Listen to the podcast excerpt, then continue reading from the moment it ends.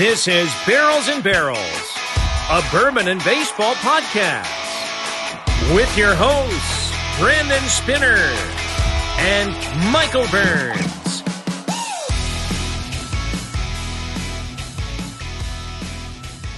And welcome into another episode of Barrels and Barrels, a bourbon and baseball podcast. I am Brandon Spinner, as always, alongside my buddy, my pal, Michael Burns. Michael, on location again tonight. Mikey, where can we find you? I am in Boston, Massachusetts. If that's a Boston hmm. accent there. I but I I, learned. think it's a from, I learned from my last travel, though. I learned from my last travel. I brought. a I brought a glass. Yes, last time you had a paper cup. And this is even more imperative. I know last one was very cool because Ben sent us a sample, but this time we're actually drinking a pick with someone who picked it, and we'll introduce our special guest here in just a minute.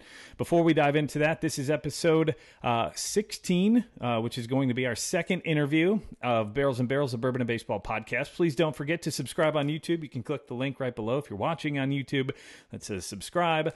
Also, don't forget to find us on Instagram, Barrels and Barrels Pod. We are on Apple Podcasts, Spotify, Amazon, Google, iHeartRadio, uh, and pretty much anywhere you listen to podcasts, you can find us there. Please rate us and review us there. Hit the subscribe, unsubscribe, resubscribe, whatever it is to make sure you're getting our latest podcasts sent straight to you. Last thing, we now have some t shirts available. If you want a t shirt, reach out to us on Instagram or uh, via email. That is barrels and barrels at gmail.com and we'll get one shipped out to you. So without further ado, we want to introduce our special guest. We've been talking to him for a long time. We've been drinking his drinks for a long time. We've got Brandon Lawson from Major League Bourbon Clubhouse. My man, B Law, how you doing, dude? Good how about you, sir? Good. We are so excited to have you. Michael and I have been talking about this since we even like started the podcast. We're like the first one of the first people we got to interview is got to be MLB Clubhouse. No, I'm excited to be here too. I've been always I've been watching you guys since you started, and I've I've said the same thing myself. I was like, man, I we got to get we got to get on there and do do one of these together. So finally, it's happening. yeah, we're we're stoked to have you, and it's cool that Michael's like close to one of the biggest baseball havens of Fenway Park. He's in Boston, so it worked out perfectly.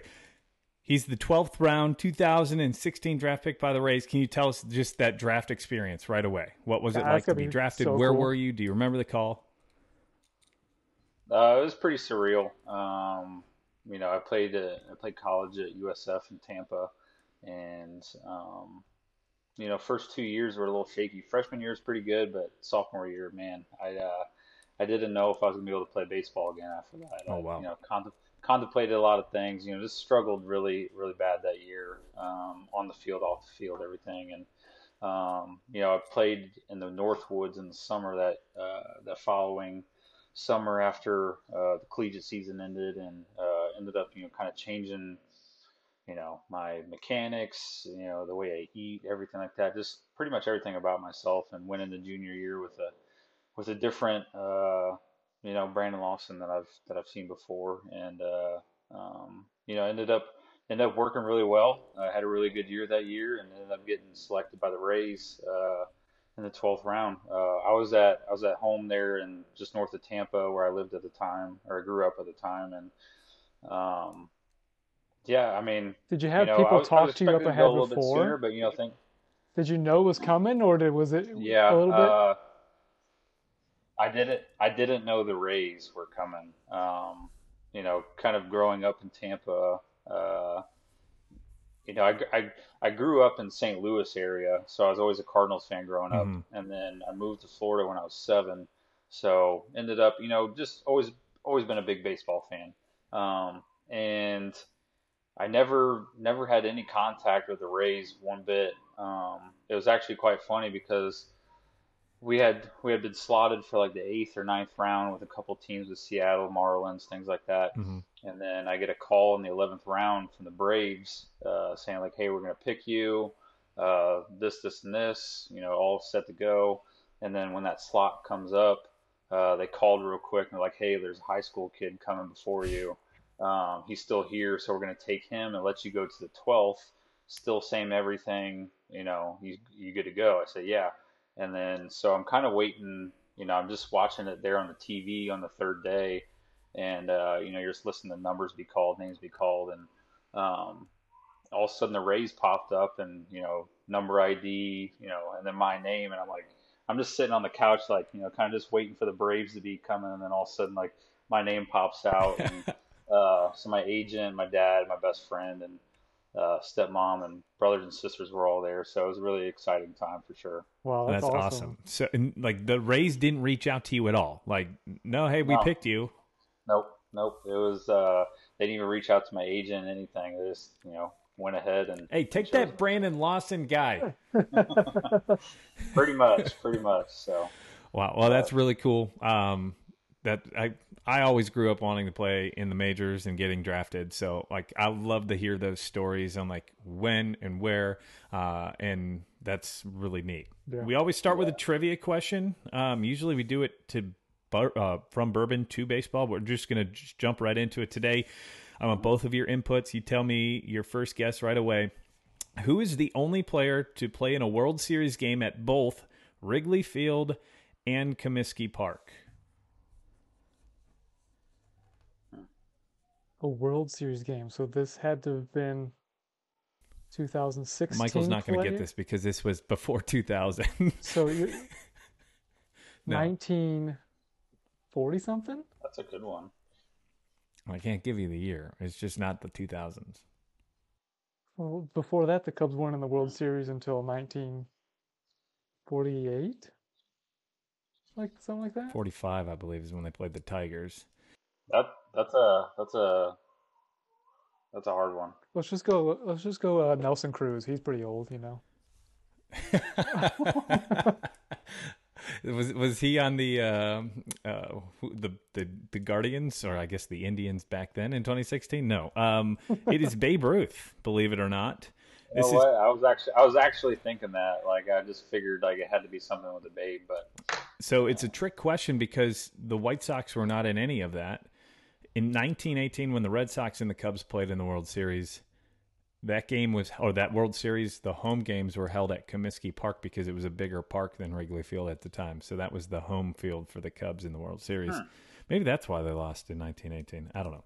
But uh, so, B Law, you're here. Uh, you told us a little bit about your draft journey. What about college? Like, what made you choose USF? Um, is it because it was close to home? They were the first ones who came calling, or that's just where you felt most comfortable? Um, you know, it was a little bit of all of it. Uh, you know, growing up in the Tampa area, um, there was a lot of baseball opportunities in that area. And coming from Missouri, my dream school was always University of Missouri. Um, they had just joined in 2013, I believe. They just had joined the SEC. Um, so that was always my mission to kind of to kind of get there. Uh, freshman year came of high school and ended up getting some letters from some colleges, and USF came came a call in and ended up uh, verbally recruit or verbally committing there. Um, and more so is the fact because it was close to home. All my friends and family were there. Um, you know, it was less expensive Yeah. and there was a good opportunity for me to start right away and i think that's what was most important i ended up getting my offer from the university of missouri and that was kind of the hardest thing to Oh. like kind of kind of turn down i had i had some uh, um, you know non-scholarship like walk-on opportunities at like fsu and in florida but there i mean i had i had a decent amount of offers from all over but um, it just really spoke to me that coming to me that early, telling me that you know I can kind of start right away as my high school uh, years went on. Um, but being able to start right away as soon as I go into college, where SEC, I mean, you got to be an absolute stud uh, of a guy to um, start right away as a freshman in SEC, and so. Um, I just saw that was probably my best chance to grow as a player, but also as a as a person. So um, that's why ultimately I chose that. Um, why I chose USF. So Awesome. Oh, real quick, we want to congratulate you. Brand new daddy. Welcome to the club. yeah, Girl dad club, too, right? Girl dad. There we go. Mhm. two and a half weeks so far. A little, little Gracie Hope. So yeah, we're uh, we're super pumped about that. It's been it's been a life changing experience for sure. Um, it's everything I've hoped for and more. Honestly, um, It you just know, keeps she's getting been better. she's she's been really good for the for the two weeks so far. um, so we're we're fingers crossed that it continues to to keep going. But sleep sleep schedule's been really good. Feeding's been really good. So uh, you know, um, healthy. So that's all I can ask for. All right. Exactly. That's all you can ask for. Okay. Are you ready to drink? oh yeah. Hey, you gotta you gotta get you one of those Aged & Ore uh, travel cases. Oh, the travel. That way, case. if you're if you're always on the road, you can get the glass with the, the travel case. So that way, it makes it easy. I've almost done that. So I have this guy. It's a 3D printed barrel, Mm-hmm. and it fits the Glencairn in there. I got one of those. I got yeah, I got one of those too. I remember when he uh, first started and everything. I reached out to him and he made one when I was with the Astros for me. But those are really really cool. Not as protected probably as the padded Aged & Ore, but it'll do the job. Hey, it does it does the job. We're just trying to make it big and get sponsored by Aged & Ore, and then maybe we'll get uh, the travel Hey, case. You, you, you and us both, man.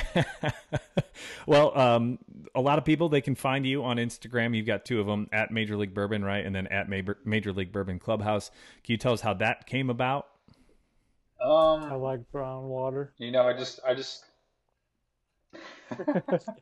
I uh, you know, as far as Major League Bourbon coming, um, I, I really wasn't a bourbon guy going into all, all this. Um, I was more so just beer, and then all of a sudden, kind of, what was it, 2019? My brother-in-law, uh, soon-to-be brother-in-law, um, he was big into bourbon and kind of got me into some samples and whatnot, and um, ended up getting me into the to the dark black hole that we all get in, and uh, I've never found I've never found my way out, and I don't think I'm I'm gonna. But uh, so yeah, I fell in love with bourbon. I mean, COVID was right around the corner too, Mhm. and ended up having a lot of free time, um, going to a lot of stores uh, in the Nashville area, um, going down to Georgia and Florida, traveling, and you know, making a lot of relationships with these stores, and um, ended up falling in love with the process. Uh, you know, getting to meet you know cool people throughout it. Um, so I ended up making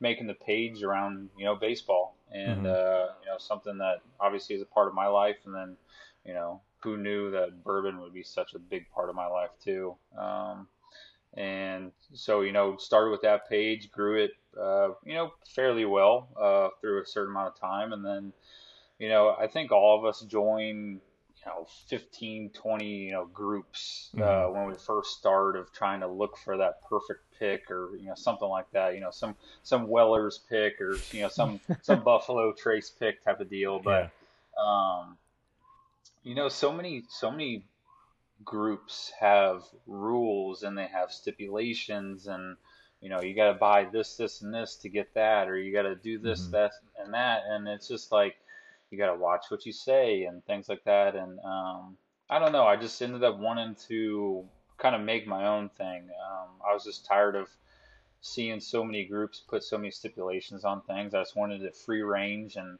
you know it comes you have to kind of pick its battles with it Mhm. I've seen um but uh, you know, started the page on Facebook and then also, you know, started on Instagram and, you know, kind of playing with it. So um, I think we're up to like 650 members now Yeah, I saw that the on other day. Yeah. on the Facebook page. So, um, you know, I think we've done seven picks uh, so far, and they've all sold out relatively quick. And uh, I think more so just being able to have fun with it and uh, you know get great picks out to uh, to all the members in the group and uh, share the experience. And like you know, the most important thing for me is I'm never I'm never above anyone. So like I may I may run the group, but like we're all part of the process here. Like it, it runs with all of us, Mhm. and um, so it's just making it fun and interactive, and like you guys are a part of it as well, rather than just you know two or three people running it and just kind of you know some people are in it for the money and everything like that uh, of what you can make, but it's just all about the experience for me, and um, you know trying to grow the group as far as you know getting these top tier barrel picks and Yeah. things like that, and having having these members be a part of of the picks and things that um, you know some of these groups kind of limit it to. So, but yeah, So I remember like always seeing different groups, and like there's one in Nashville that put out a Weller uh, Full Proof had AJ Brown on the back. I was like, oh man, that'd be that'd be cool, you know. And I remember Brandon all of a sudden being like, hey, there's a group I'm in. He's putting out his first pick and showed me like the, the Field of Dreams sticker. I was like, Mhm. that is so freaking cool. You know, baseball, it's baseball bourbon. And so Brandon's like, all right, yeah. Uh, Brandon sent me, he, he sent me the link, you know, um, because he, I was going to be at work for the first pick. So I talked to him. He said he'd let you slip in too. I was like, let's go. I was like, should I get him? Should I? Yeah. But uh, so you said you've got seven. I've got five of them. Um, this is the latest one. Your Penelope toasted. This is really cool. We talked about this, I think, on our second or third podcast because that was at the end of the season because it's a toast to last year's season, right? Can you tell us Yep. the story about that? You told me you had like a funny story about this. Well, yeah, I mean, uh, I wouldn't say it's like funny, but it is different when you go into a barrel pick. I mean, um, obviously, I think we you know started this when um, we put it into the barrel opening day. We took it out uh, on the end of the regular season for all teams, and uh, you know, I was hoping to have it out, you know, by the World Series or something. That's kind of what the promise was, but you know, things happen, distributors and things like that. So it, it's never really a strong promise. But anyways, it's here now. It's great. But I think the funny part about it all was, you know, a normal barrel pick, you go and you do the experience or something like that, and you get options to sample, and you know what you're kind of getting into. But this one is literally all on a whim. Um, You know, it was this kind of idea between like Michael and Danny and I of just like, hey, like, you know, my group's uh, revolved around baseball. Like, let's do something like a like a toasted. I really wanted to do a American light whiskey uh, that they've been doing, and those were all sold out really Mhm. really quick. Uh, so it's not kind of the next best option, and you know they've all got all great options there, and uh, so it's like, hey, like let's dump something on opening day and let's let it toast through um, all the way to the end of the season. And that's kind of when I sampled it. Um, and I was kind of like, eh, okay, like it, it can be, it can, it can be, you know, pretty good here. And then, you know, I, I think it kind of sat for a little bit in the holding barrel or the holding tank. Mhm. And uh, I think something like drastically changed from that barrel to there. And, uh, you know, I didn't know what to expect going in, like getting these bottles and stuff to myself and tasting it and seeing everyone's reaction.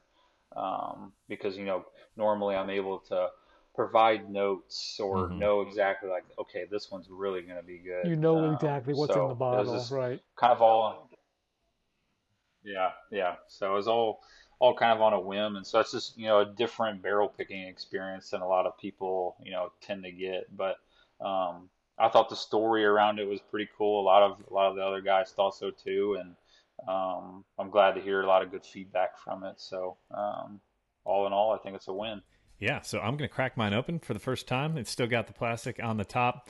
Uh, so this is Penelope, um, five year, right? four year Four year. um, four year at 57.5 so 115 proof and it was toasted for two days less than six months so the average toast uh, is about three to four months Mm. um, so this one was, you know, definitely more extended Toasty. than the normal. Um, but yeah, char three, uh, medium toast, and it was in a McGinnis barrel that was uh, dry, air dried for 24 months. So cool. definitely, um, he said it's one of their, you know, more favorite barrels that they've been going through. Um, but yeah, it turned out pretty good.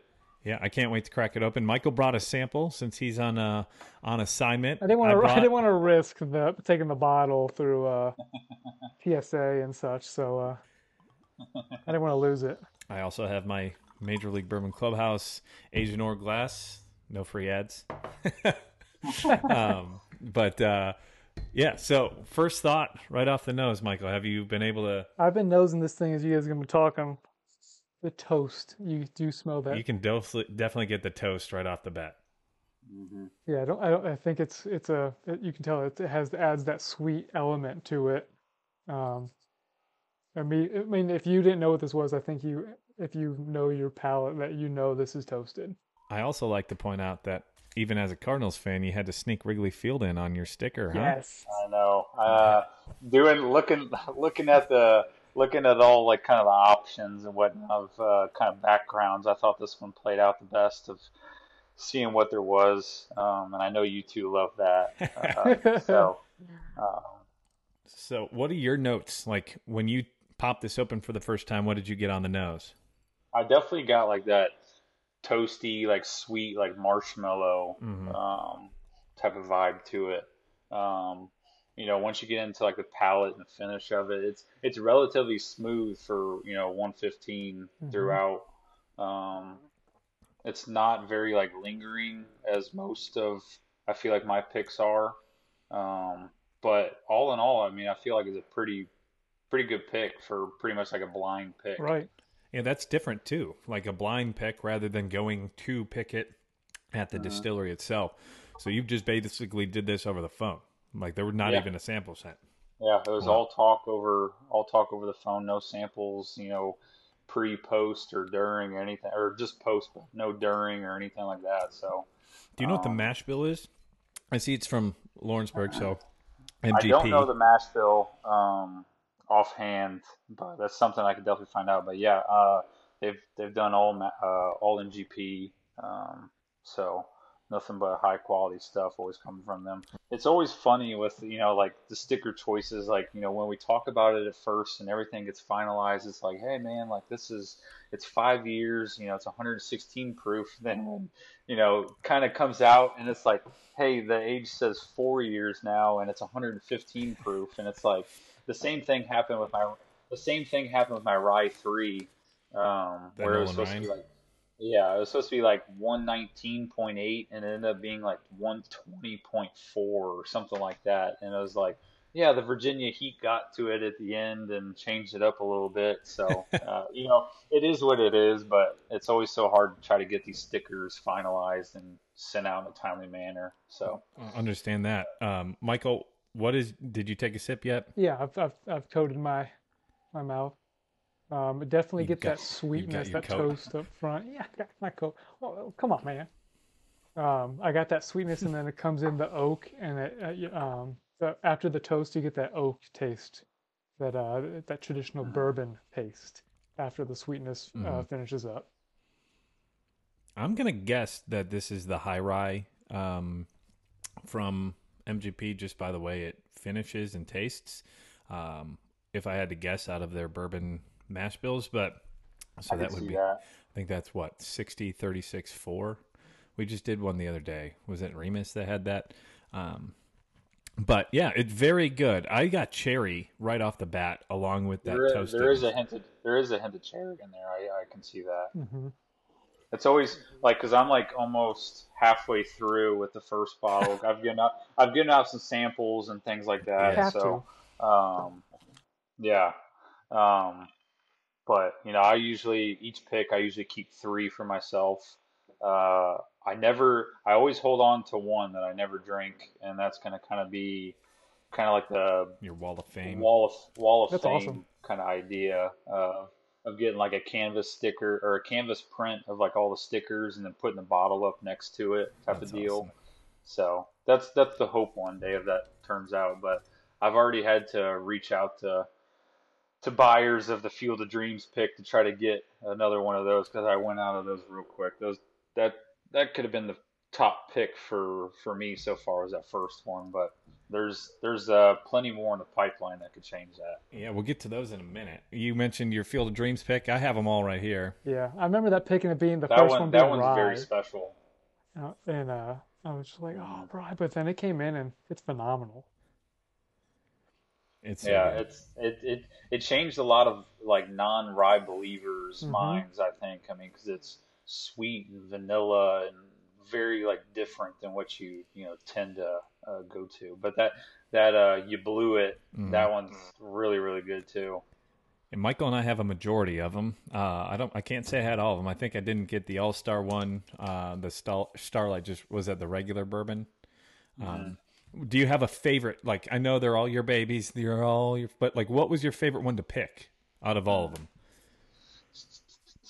Um, Not to taste, you to pick Brandon, or to, t- to that you thought. to pick. Yeah, to pick. Like to pick. Honestly, um, it's the one coming up. It's the Makers. Oh, mm, Like the entire experience from like start to finish was just unbelievable. I mean, I've been able to go to Buffalo Trace and you know do you know Weller Full Proof uh, Blantons and a and a Buffalo Trace pick, and you know usually that's like cream of the crop as far as experiences go. But I mean, Makers I think just blew it out of the water um, with everything from start to finish. I've I've seen and heard of the makers process, and I've heard it's really cool. So Yeah. maybe one day when we make it big, like Brandon Michael, we'll have to go to makers and do our own pick of some sort. so Absolutely, you should. uh, I I think the finish is very good. You mentioned it's not like your normal finishes, and it's not. I think you're you're right that it does tail off a little quicker, but it's got a nice burn towards the back end. Uh, I got that cherry and a marshmallow, like a s'mores feel to it, and that's what I got on the nose. I think normally I've been pulling cherry off the nose quite a bit. I don't on this one. I get caramel and the oak um, with that toast and the s'mores, but I really pull the cherry out on the palate. Um, so we have our own rating scale. Uh, if you haven't listened, it's the Barrels and Barrels of Bourbon and Baseball podcast rating scale. We go from the top of the top at Hall of Fame, then we go to All Star. Third is Everyday Player. Uh, fourth is bench, and as you know, a bench player is not necessarily a bad player. It's just someone who just comes in uh, and mixes things up.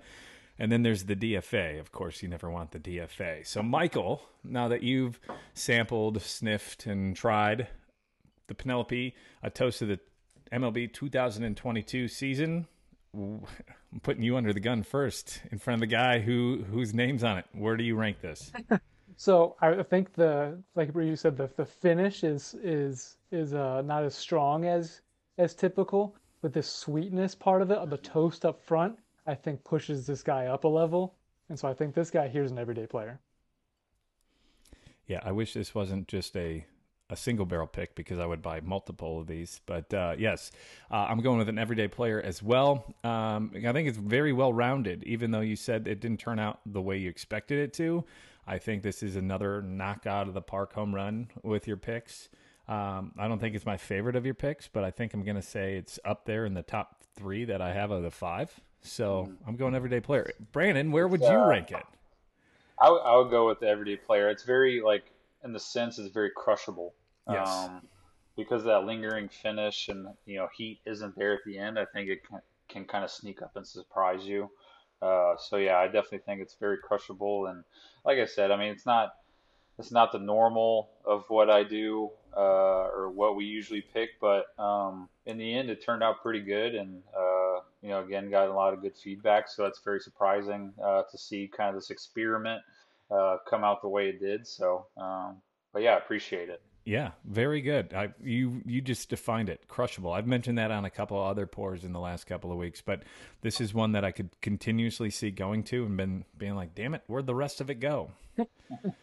um, so both Michael, myself, and even Brandon giving it an everyday player. So if you you is it is, are there any available or did you sell sell out? They uh they sold out in in uh, three days. That's awesome. Uh, um, it was a it was a lower yield. I think it was 120 um, bottle yield, so a little bit less than the typical. Um, you know, you see like 160 to 180 type of deal. Um, but yeah, I mean, it was success, uh, success, and uh, you know, looking forward to uh, you know keeping them coming. And you know, 2023's. It seems like we've got some good things coming for for the group and everyone. So I'm excited to see uh, what what's to come. Yeah, definitely. So bourbon, we talked a little bit about that. Let's shift gears now. You're a Cardinals fan. Who was your favorite player growing up? Uh, you know, it was just it was just always Albert Pujols. Um, How could not? He crushed just us the every way, time. right?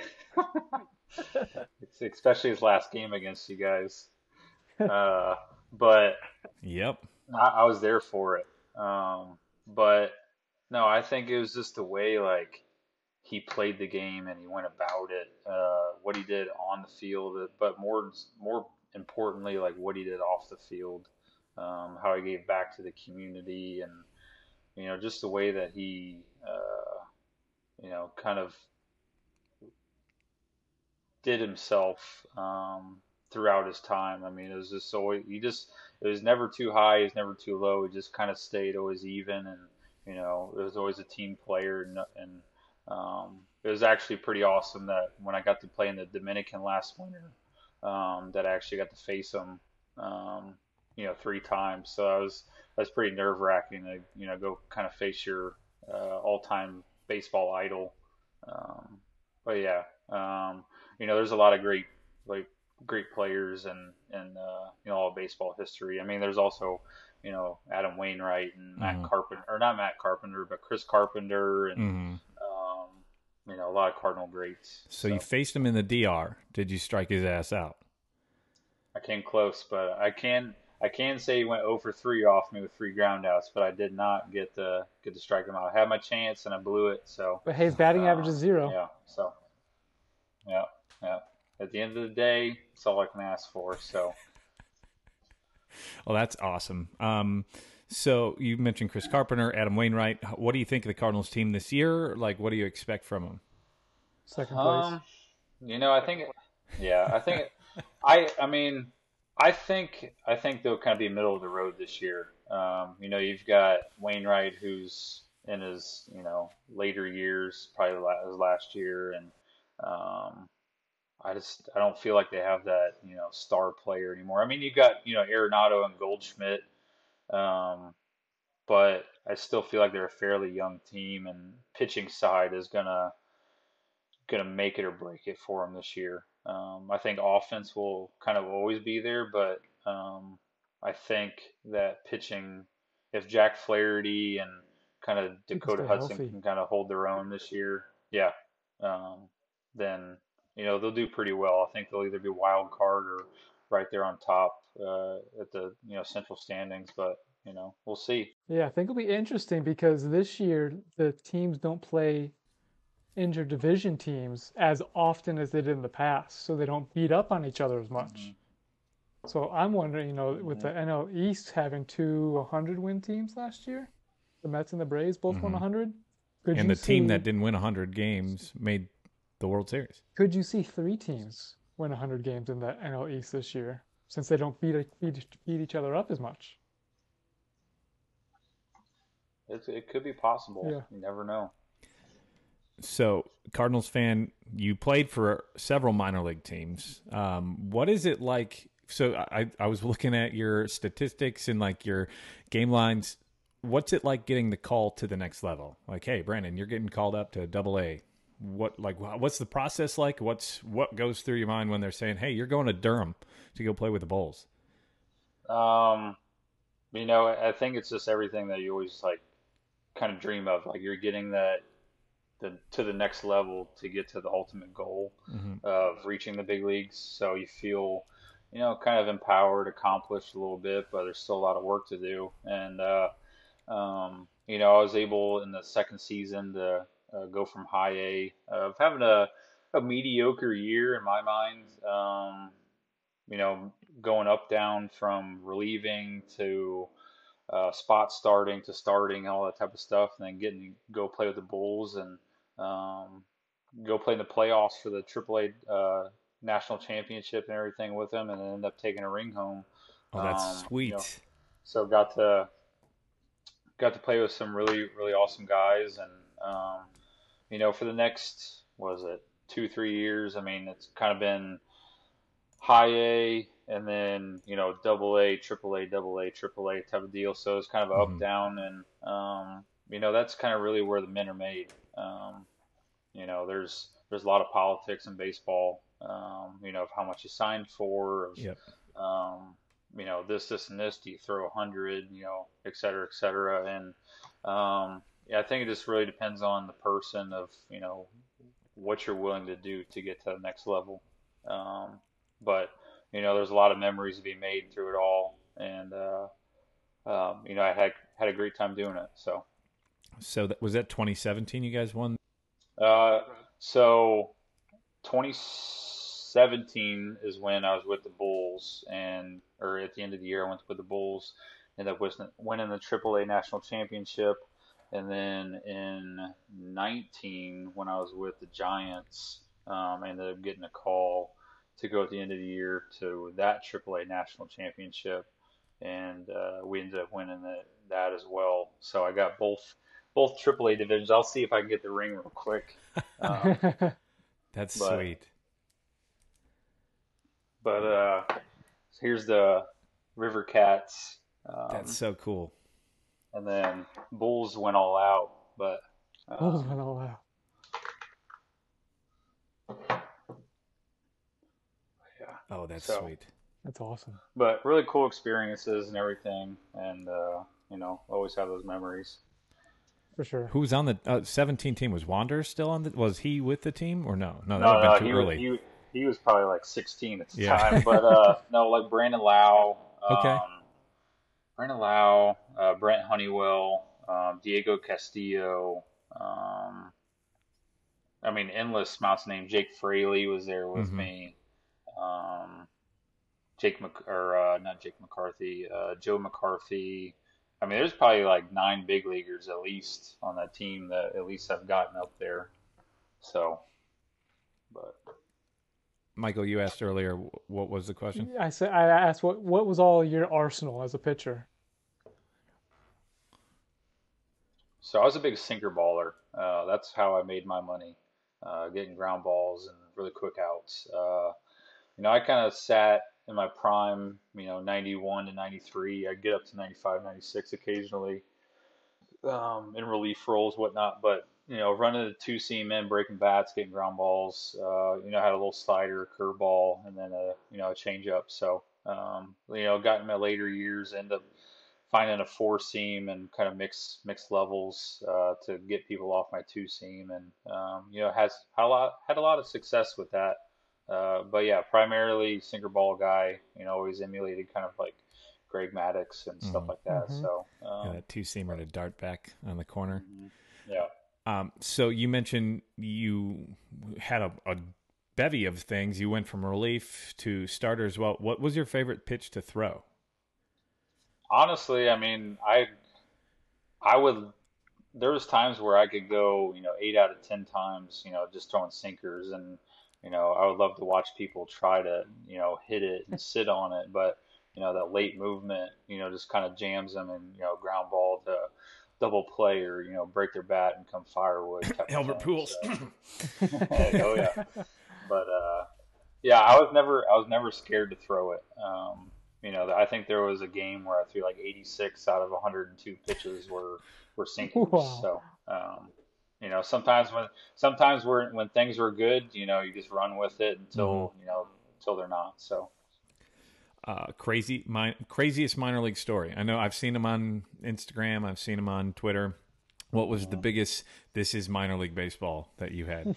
oh man, uh, I don't even know where to start with that. There's there's ones I can't tell. There's ones that are sad, and then there's ones that are just you know you you can't make up. Um, as far as the can't make up one that I can see on air, I mean, it's just like th- these things are these things are so minor league that you, you just you really can't make it up. And it's just we're on the way home from I think like a eight hour bus ride, and we're like three hours in, and then all of a sudden we're like, okay, like start to smell smoke, and uh, you know, um, then we're like, okay, now the bus is getting really hot. And then we start to see it come out of the side of the bus, and you know our our wheel well of our, of the front bus tire was caught on fire like a grease fire, and ended up you know kind of parked on the side of the road for about three hours in the middle of nowhere, and then you know you kind of have to have a you know tow truck, and then you gotta wait for a bu- another like bus to come and get you, and then pack that up and get everything. So that that eight hour bus ride turned into like a sixteen hour bus ride. Um, and by the way, you got to play a game the next day, and it's a 120 yeah. start, right? Yeah. Oh yeah. I've done many of those where we'll get done at you know midnight, and then you drive from all the way from Montgomery, Alabama, to uh, Chattanooga, or not Chattanooga, to uh, Gatlinburg, where the Smokies are at, Mhm. um, to there, and uh, I think we got in at like 9 a.m. and yeah, one o'clock start. So here, get a few hours of sleep, and then you know get going. Oh, and by the way, we're judging your performance today, and it's going to Yeah. make or break whether or not you get called the next time. Yeah, going back down to going back down to high A. Ugh. Uh, you mentioned Montgomery. I know you played with the Biscuits. Where was your favorite place to play? Um, hmm, I think it had to be Durham. Um, you know, Bull Durham, the Mhm. movie, the city. My city. favorite baseball movie. Yeah, the city was uh, awesome. There's so many things around it to do. Um, you know, my wife uh, and our uh, dog at the time, you know, they came up and visited and, you know, love to do like hiking things and whatnot. So ended up just having a great time. But like the baseball experience, I mean, they packed that stadium and, uh, you know, just kind of the history around it all. Uh, I think that probably had to be the best experience. Um, How do you feel about different crowd sizes? Like when you first pitched in front of uh, a, a crowd, a huge crowd, how was that feeling? Um, you know, I feel like I was always kind of used to it a little bit. The funny thing is, you know, you go from college and you go from like, you know, a thousand, two thousand fans, and then you go into minor league ball and you play in front of like seven fans. That's It's- true. it's- I'm not, I'm not, I'm not kidding you. Um, A Monday day game. Uh, yeah, so like the Florida State League uh, down there, um, you know, I think we would average maybe like 120 fans per game, but then like maybe on a uh, you know a Thirsty Thursday or you know dollar beer nights, that's when you get all the all the people out there. Or you know, we got to play when when Tim Tebow was playing Oh, he that's was right. in he was in high A at the time, and so any stadium that he went to, he would like bring like five thousand people. I'm not kidding you. Like it was it was always it was always something. But um, you know, I I feel like there was always kind of you know that easiness of uh, playing in front of fans. I mean, now there was times like where you get in front of ten thousand fans, like especially in Dominican. I mean, they go Oh, crazy nuts. down there for baseball. But uh, um, I kind of just try to focus that out. Um, just worry about the game and worry, you know, kind of, um, you know, eyesight on the catcher and everything like that. So Tebow with Point, Port St. Lucie at that point in time. yeah, You stri- Did you pitch against him? he actually fisted a ball as we were playing the shift and knobbed it down uh, third base line as we we're playing the shift, and you know, got a hit off me. So I guess Ugh. you know I can say that, but yeah. Well, speaking of the shift, that's a segue. Our last podcast, which is dropped already, um, it is about the shift itself and all the different rules in the majors. What was your thought as a pitcher with the shift? Did you like it? Did you dislike it? Were you just like, eh, it's it is what it is? I think there's a love hate relationship with it, especially for me being a ground ball pitcher. There's so many uh, times that the ball is put in play um, Mhm. that it's like, okay, like I'm trying to get into someone's hands, but like you're playing all the way down, you know, the shift on the third base side, but yet here I am, I just broke his bat and he hit it 30 miles an hour down the, you know, first base line and no one's there. So it's like there went a double play or something like Mhm. that. So, but there was times like where it, you know, it definitely saved me, and there's times where it definitely hurt me. Um, so, um, you know, I kind of, I'll, you know, kind of watch this year and see how it goes uh, for all the guys, and uh, you know, we'll see from there. I mean, people's reactions and attitudes towards it, if it's really going to help or not. Um, What as like off the cuff? Do you think it is going to lead to more hits, or what? What do you think? I don't really think so, to be honest. Hmm. Um, I think it's more of like a head game than anything. Uh, for all these hitters, you know, you always hear like Joey Gallo, you know, complain about it or something like that, and it's just like, hey, dude, like we're we're putting all these guys over to you know this side of the field. Why don't you try to hit it to the other side of the field? He doesn't make the adjustment, or other people don't make the adjustment, and um, so I don't know. I mean, we'll see. It, it'll be a, a good experiment to see for the game, but um, you know, they keep trying to speed up the game in different ways, um, and some of it's good, some of it's bad. I feel like, but um, you know, just kind of is what it is with uh, this day and age. So, Did you pitch with the pitch clock in the minors? oh yeah. What would you think of it? it really didn't phase you that much. I mean, I think this last year, um, when they tried to like force the you know, if you try to pick off once, um, you can do that. But like if you do it two times without getting the guy out, the third time you have to pick. Like third time you have to get him out, and if not, then he's he gets to go to second base. Like it's like a balk. Mm-hmm. Um, so it's just weird things like that that I feel like they think that's going to speed up the game, but really it doesn't. Um, I think last year's games were like three hours and seven minutes, so I really don't see like that much of a difference from the time before.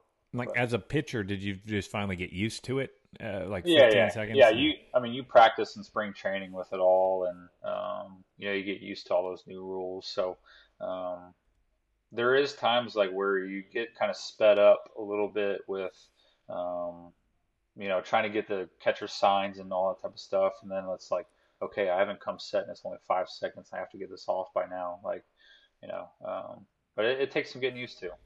Did that lead to more mistake pitches or rush I pitches? think- you think so? I think, yeah, definitely, for sure. Um, I think for a lot of people it did. so it probably leads to a little more action in the field, would be my guess, right? Because the pitcher's Yeah. rushing their pitch, they may not be as crisp to get it to home plate.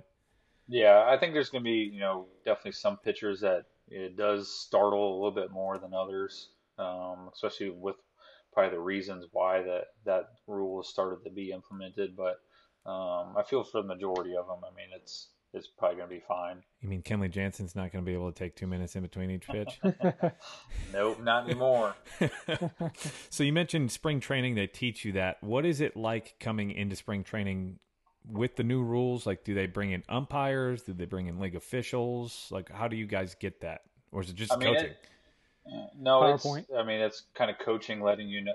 Yeah, eh, a little bit, but it's more so like coaching, like just hey, like make sure you know going into the game. Finally, once you get in, like you know, you only have this. You know, you're able to hold for 12 seconds and not you know your normal 20 type of thing. But um, the umpires in spring training, they're kind of lenient. They'll be like, hey, like you know, I could have called that, but I'm not. We're just learning right now. And then like once you get closer to the season, then it's like, hey, we're gonna implement it so that way you see how it's gonna affect you now. Um, but I mean, it's it's pretty well like eased into. You you mentioned spring training, the coaches, but what is it like just as a pitcher coming into spring training? What are you focusing on? We are two, three weeks away. Some some people are reporting now. Like, what is your mindset at this point in the game as you approach spring training?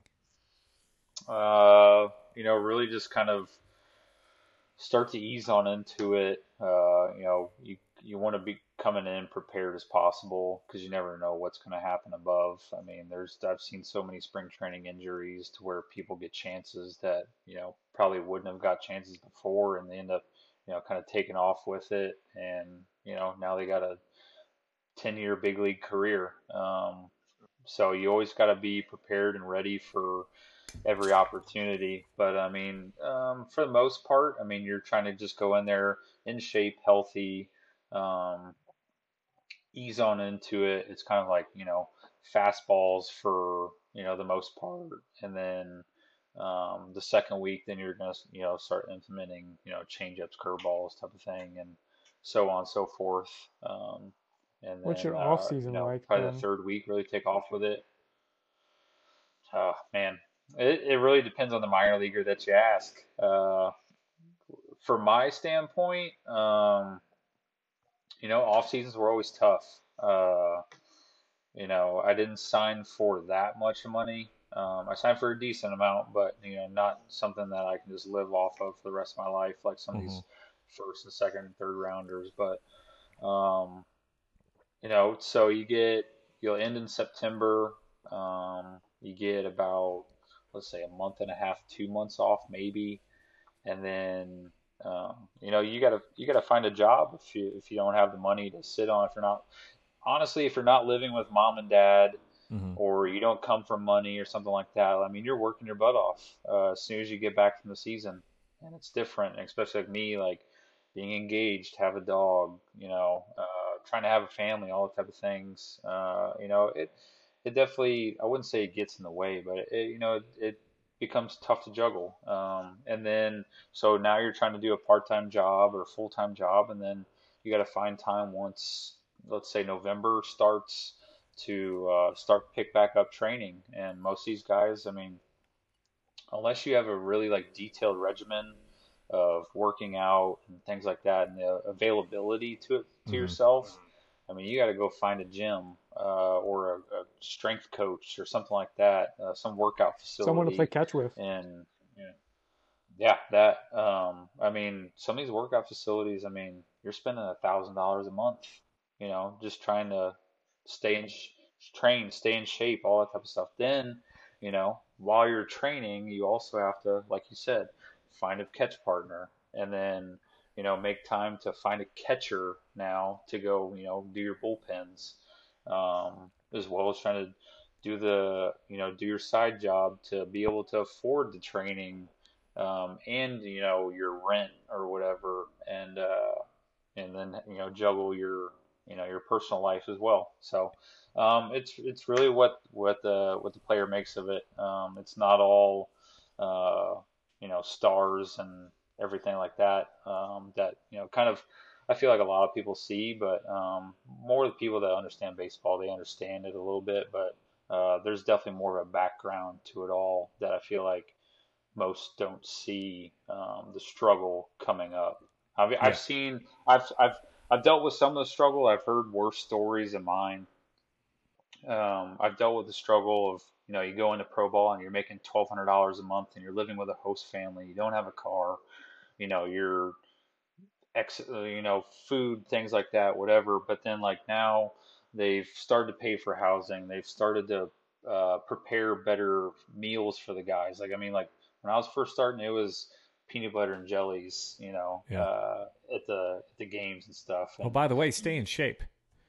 yeah, um, you know, you, you got to pay club, you got to pay clubby fees, Mhm. home and away clubby fees. You got to, um, and then tip them as well. And so it's like, hey, I get I get paid twenty five dollars a day for per diem on a four game road trip, so I get a hundred bucks, and now you got to go pay your clubby eight dollars a game um, for that, and then tip them on the side, but as well as eat outside of the field because maybe I don't want to eat peanut butter and jelly that day. Yeah. Right. You know, You've been trying to bulk but up a little bit. but I mean, I'm I'm not I'm not I'm not complaining by any means. I mean, the this the struggle kind of makes part of it a little bit of want- making you want it more. Um, so it really just depends on the person. Yeah. Um, now, like when you roomed with someone, how did that all work? Because I've heard horror stories where there's people sleeping in the bathroom on a bed, Oh yeah, on a cot. Like, uh, Um, did, I'm assuming you saw that. oh yeah, I was part of that. Um, there was, you know, there's you, for the road stuff. I mean, you get put in a hotel, you got to share a hotel room with another guy. So, um, say your say your roomie that you wanted to get, you know, booked with, he gets called up, and now you get, you know, a Dominican that speaks no English and just, you know, has no manners whatsoever. And it depends. It, it's about all people. Um, you get put in that situation, or with the housing situations, whenever, um, let's say in spring training, spring training, you don't get paid. You get paid if you want to live out, you get paid like 400 bucks a week. So let's say in Port Charlotte, Florida, um, it's peak season during uh, the spring training time. Housing for like you know just normal like three two type of house about 3,200 bucks A uh, month. a month. So um, I'm getting paid four hundred dollars a week, so sixteen hundred dollars a month to live out. And um, so you, you got to go into these houses like, hey, it's three bedrooms, but let's put six guys in here, Yeah. and like I'll take the closet, you take you take the kitchen, you know, so and so. And I've lived in kitchens, I've lived in, uh, I've seen guys live in closets. I mean, the the stories are true, and um, but you know, it's always a it's always a good conversation piece. Yeah. Oh, for sure. Like I've I've heard horror stories. I listen to uh, the Compound podcast. So I've listened to Zack Short and Dakota Mekkes talk about some of their experiences. And I know was it last year? Was it the year before they implemented the like better pay and like starting to take Yeah. care of housing wise? But it's still oh, it only goes a certain amount because you're still making only a couple hundred dollars a week. Um, obviously, the higher you get up, you get a little bit more money, but it's not. Yeah. That's what a lot of people don't understand about baseball. They think these major league baseball players, which are making even the minimum now is what seven hundred thousand, which I'm not complaining about. But most Yeah. people just think, oh yeah, they're making millions, millions and millions of dollars. Unless, unless, unless you're a 40 man player or you've been in the big leagues before or you're a free agent that has had like big league or like high prospect status, you will only, right now, currently, you're probably only making four grand a month, and that's before taxes. Right. So I mean, it's that's a little bit livable type of thing, but like you only get paid for those six months Right. that baseball season is going. So, I mean, you know, there's definitely guys where I played with that are making twenty five thousand dollars a month, but Signing for bonus or for every for everyone else, I mean, you know, you're you're struggling uh, to make it. So it's uh, it's definitely a big mental uh, aspect of the game that a lot of people don't see. But every once in a while, you'll have someone come down for a rehab assignment or I something like that. Who thinking was the like the most? Okay, like who was the most famous person or f- famous player that you played with on a rehab assignment or came up with? Because they normally take care of the bill most of the time, right? Yeah, they'll they'll uh, they'll provide like a good dinner for you. Um, yeah, um, you know they'll they'll take like the thirty two hundred dollars or something like that. It's usually for like a team dinner and pay all that or our clubby fees or something like that, and it's always really appreciated. Um, I would say like Nathan Eovaldi Okay. uh, was always a good one. Um, In Tampa, Yeah, uh, Brad Miller was always a homie. He always treated us very well. Um, I think we saw him way too often uh, down there, but it was always nice to have him. yeah. It's always nice to have him. But Hey, break a leg, um, man. I mean, we ran through a lot. Yeah, we we ran through a lot of people, especially in the Florida State League. That's where all they that's where all uh, the guys rehabbing, like Wilson Ramos, Nathan Eovaldi, Brad Miller.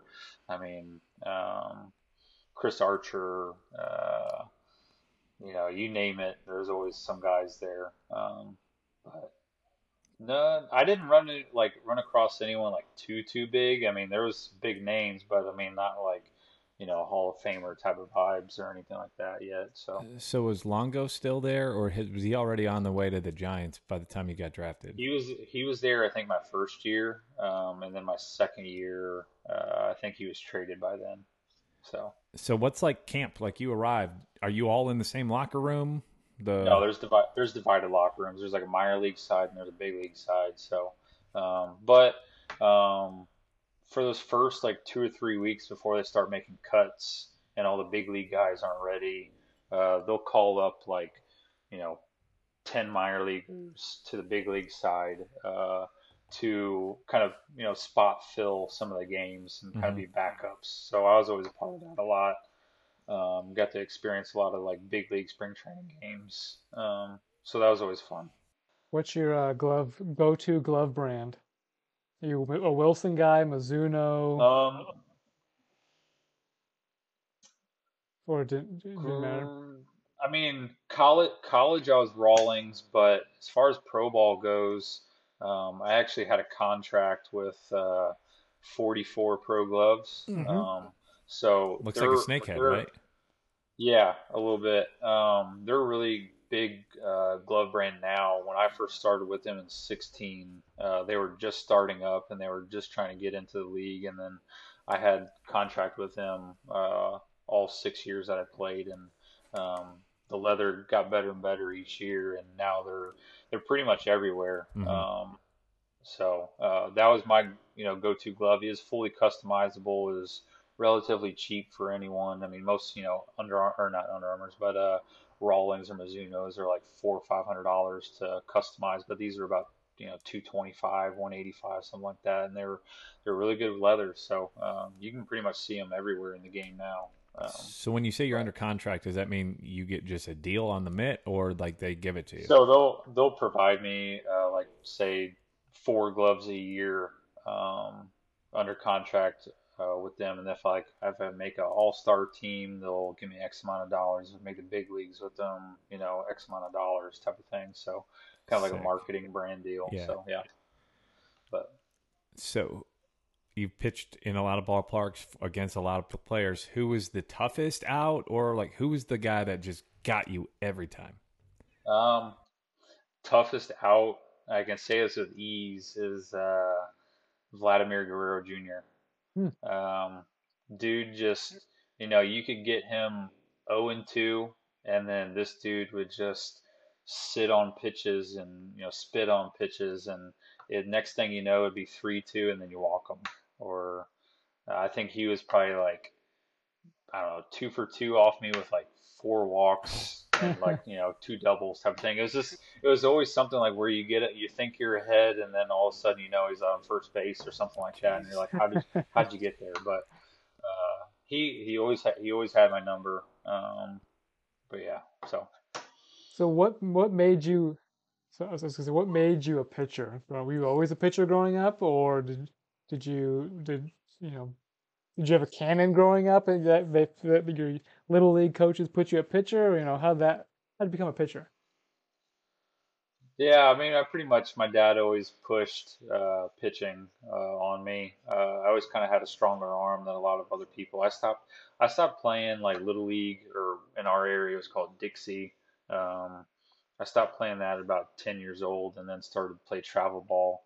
Um, and uh, Florida's a big, you know, baseball state anyways, and so it started to take off from there, and um, then you start getting invited to go play with other travel teams, all the best travel teams in the state, and things like that. And um, you know, I ended up playing in high school with FTB Mizuno, which it's pretty crazy. Like our our FTB Mizuno team was like Addison Russell, Francisco Lindor, um, Daniel Vogelbach.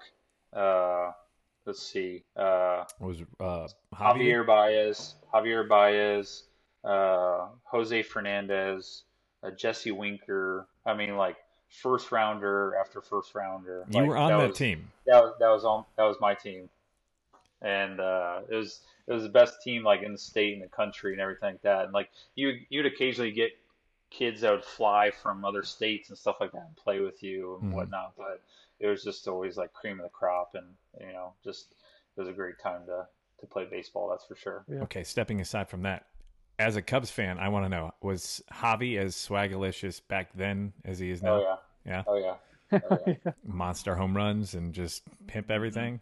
yep no doubt That's sick. Um, I've got another question. It stems off the photos you sent me earlier. There was a awesome uniform, and we're going to talk about a pick that you're coming up with here later. That that's going to be part of. But what was your favorite uniform? Because that's cool thing about minor league baseball. It's not just the same uniform every day. Was there one that was your all-time favorite? um well, the Whataburger one definitely had to be one of the top ones I mean there was all types of uh, jerseys that you would run through I mean there was there's almost too many to even remember um, the one that sticks out to me the most is just the Whataburger one but I mean like Um, you know, there was some cool ones with the biscuits. There was, uh, let's see, biscuits. I, I was a flying squirrel at one point with Richmond, uh, so they had some good ones. Um, but yeah, I think the Whataburger one stuck out to me the most, uh, just because everyone like just recognized it, and you know, always had a ball with with seeing that every Wednesday. Was that Corpus Christi? Yeah, yep. So Whataburger Wednesdays, you know, put that Whataburger jersey on and uh, you know, go have some fun. And last thing I have, it was kind of a, a hot topic, about, I guess about a year and a half ago. How prevalent was spider tack or just sticky stuff in, Um, in the minors? It's always a touchy subject. Yeah. Uh, it was it's def it's was definitely there, and I think it still is there to a certain extent now. And I think as a pitcher, and I, I really don't mean this in a biased way, as a pitcher, like we're trying to grip the ball because I don't like most people don't understand like when you go up levels, the ball changes. So you Mhm. go from a, a laces that are higher to level by level, they grow smaller and smaller. And so when you get to the big leagues, that that ball is literally like slippery. Like you can almost like you can't hold on to it. And so when they rub that mud on it and everything, I mean, you can get a little bit of a grip, but there's just I mean, you're throwing 100 miles an hour, trying to like, you know, flick that, you know, slider or curveball off of your fingers and stuff, and it just isn't there. So you don't know where it's going a lot of times. So like my thing is, is like if batters are allowed to use pine tar, they I'm totally fine with batting gloves, but pine tar or like you know there's sticky spray or anything like that. Mm-hmm. Why can't I use you know uh, pine or not pine tar, but you know spider tack, all that type of stuff to just get a little bit better grip on the ball. Now, now there's extensive amount of like people who put too much on it and things can happen that way. But I was never a person who used spider tack because of the sinker. It would Mhm. affect my sinker differently than like forcing guys like you know Gerrit Cole or uh, people like that, um, or like Trevor Bauer, Trevor Bauer or things like that. But like I mean, spin rate. I wasn't a spin rate person, so like spin rate guys, like I I saw a kid go from like 2600 uh, RPMs to 3100 RPMs Yeah. just by using the spider tack and like his career changed immensely because of that and then after it got taken away now he's out of the big leagues and you know can't get a grip on a ball Yeah. so I mean, you, you get used to it too. It becomes a crutch almost to a certain point, right? yeah yeah i mean you can use you know uh, A rosin. uh, rosin and everything like that, sunscreen. Uh, I mean, there's there's things on Amazon called uh, what is it, Gorilla Snot. It's literally like it's like guitar pick stuff. Um, I mean, when I went with the Astros, they basically said like, "Hey, we have our stuff," and then they got cracked down on, Yeah. um, and uh, and then it all went away. But I'm sure it, to some extent, like it's there somewhere. Like in if you watch people's belts, or if you watch, you know, guys go like this on their wrist before they go. I mean, Yeah. there's some there's something there. Um, so Oh, uh, what was the guy in the World Series this past year wiping his hand? He's coming off the mound. Is he doing? Framber? you- Yeah, Framber. Is he doing that just to mess with the other team? Oh or- yeah, oh yeah. Uh, no, no, he's he's definitely got something. I mean, it's it's all really up to the umpire and the other team and stuff. But I mean, if you're going like this, like after every pitch or something like that, or if you're going like this to your glove or you know to your lace or something like that, or if you're going like you know to your uh, belt or something, I mean, uh, there's something there. adjusting um, your cup. You know, so- umpire's not going to want to touch that. uh, what was it last two years ago? That Lance Lynn started stripping on the field and got kicked out of the game or something like that. Or Scherzer and I dropped his pants. Um, oh yeah, yeah. So you mentioned the Astros. I know the Rays, the Giants, the Twins. Are those the four organizations you've been with? Yeah, Rays, uh, Giants, Astros, Twins. Which was your favorite of the four? Um, I think I had the most fun with the Astros uh, back in 20. Um, I think that was like kind of the season that I had the most fun with. I was just really, you know, laid back. It was we were coming off of COVID, and um, you know, I didn't know what was going to happen that year because I mean, I went into that spring training with. Um, spring training previous with the or with the Giants, and then all of a sudden they're like, "Hey, you know, everyone's gonna be sent home. We don't know when the season's gonna start back up." And then so you go home and it's like, "Hey, season's canceled. So now what do I do?" Um, you know, then you go do a regular job for for uh, five months, and then it's like, okay, like now I'm 25 or 26. Like, is baseball gonna be coming back or not for me? I'm a free agent now, and uh, you know, you just try to send out video and things like that and be hopeful of someone to sign you. And then all of a sudden, right when the season was about to start, the Astros called and said they want to sign me. And um, I just had a lot of fun. I mean, the, the clubhouse atmosphere was great, the coaching was great. So um, that's probably the most fun that I had so far. That's sweet. So, in your opinion, with the different, you were just talking spider tack and such, does Barry Bonds belong in the Hall of Fame? In my opinion, I think yes, but there's a reason behind that because I think it's a part. There's a part of the game back then. I think like he does. I think he or the steroid era guys deserve to be in because it was a, it was in with an asterisk Right. behind their name because that was just a part of the game. I mean, like everyone can say like, oh yeah, like I didn't use it. I mean, maybe you maybe you just you know didn't get caught back then. Right. Um, I think like it was kind of one of those things like if you weren't doing it, you probably you know just either didn't care that much enough or um, I don't know. I mean, I I just really feel like it was part of the game, and you can't really tear people down too much for it because there's so many people doing it and so many people you don't know who are doing it. Right. Uh, so, Yeah. but I mean, I don't have any. I don't have any like, um, you know, thing behind it. I think like he and everyone else in that era that was great kind of deserves to be in, but just put an asterisk next to their name and be like, hey, steroid era player. I mean, you're never gonna see anything like that ever again. Right. So you you mentioned you were with the Astros. It was your most fun team. Like, is there a coach in the minors that like you give more credit to, or like you you liked coaching you the best? Yeah, it was definitely my high A pitching coach, Doc Watson. Uh, you know, older guy, been around the game for forever.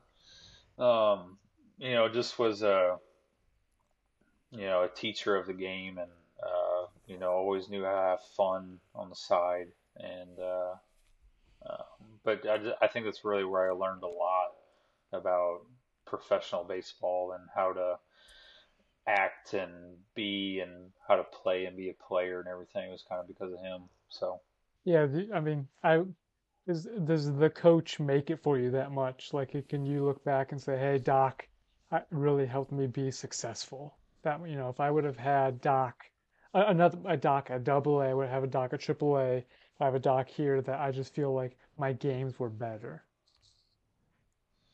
yeah, um, I definitely think they they play a big part into it. Um, you know, going from high A, I had him, and then going into double A Montgomery, I had a different guy, and you know, you just don't click uh, Right. on all levels. And but I think in the end of the day, in any part of life, you can learn something from someone, no Mhm. matter if it's good or bad. So, like, you can take something away from each of these 10 uh, pitching coaches that I dealt with and make something good out of it or learn something from it or say, like, hey, this isn't going to be me. This is how I'm going to act or how I'm going to be, type of thing in the game or in life, whatever. Um, but yeah, um, you know, if there was if there was ten, you know, Doc Watsons, you know, I probably feel pretty comfortable, uh, you know, about my pitching career for sure. All right. Not baseball, but what's your uh, what's your go-to daily pour? Do you like sweeter? Do you like uh, Um, what's your favorite? um, daily pour. I think I've always like ventured towards like a Buffalo Trace store pick. Uh, has always just kind of been like a daily pour. Um, I tried to rally up as much as those as I can. Um, but I think like a close second, if not like a 1A, 1B, is like a OWA.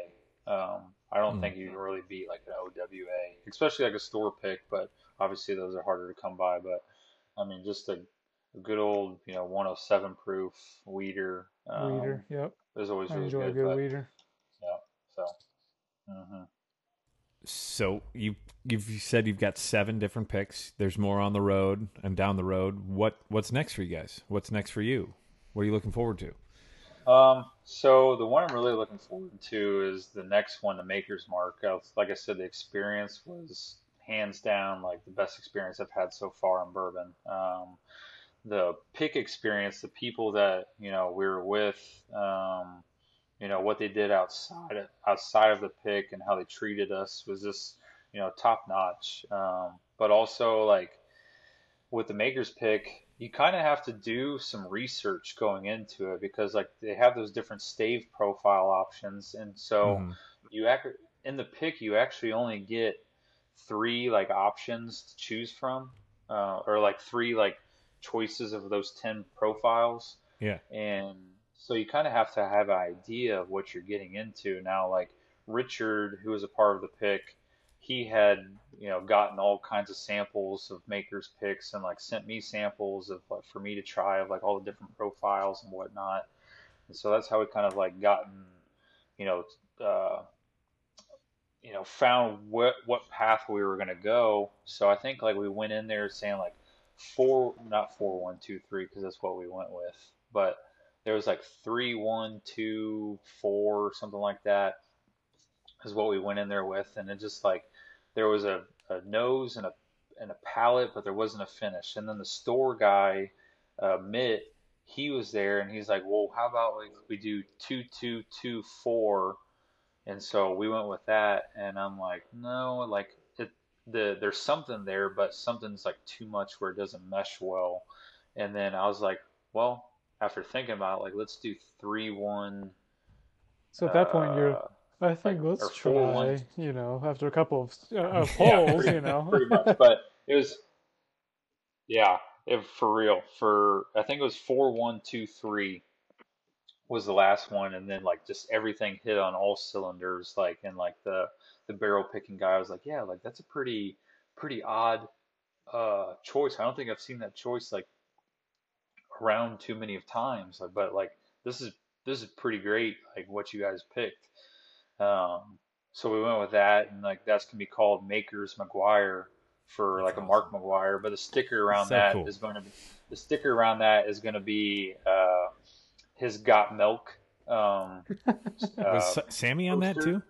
no, it's just, it's just him. I'm gonna I'm gonna release it here soon, but it's like just him, and it's like got milk, and he's got like the milk mustache and like the bat or something. And so we're gonna put like got makers uh, with a red mustache, That's so uh, cool. with with the bottle in his hand, and then it kind of has like talking about like the milk stuff, like it's got like calcium, this, this, and this, and we're gonna talk about the notes at the bottom. Uh, so that'll be a fun one. But I'm really, really, I'm really, really stoked for for that maker's pick. And then um, I've been waiting on a Starlight Honey like forever. Um, since the last time we picked, Andrew was like, "Yeah, now you guys qualify for a honey." So we're going February 10th to pick a honey, but I'm hoping that the honey is there because he said like it's limited, and that's the only time I could go was February 10th. Yeah. And so I'm hoping that there's still some honey barrels there. Otherwise, I'm going to kind of be let down. I've been waiting for so long and now it's already gone. But I think there's only like 17 days in between, like when I asked for it and to when I'm going. And then, so that's only 34 picks, like between that time. hmm And uh, I don't think everyone's qualified for honey. But uh, Fingers So crossed, right? Yeah, I know You that, put all here. that uh. Starlight. I think that Starlight will be the only um, sticker that I think will probably be personal, um, and just because I'm I want to do that Whataburger uh, honey butter chicken biscuit. Yeah. Um, let me let me uh, get my dogs down here real You're quick. good.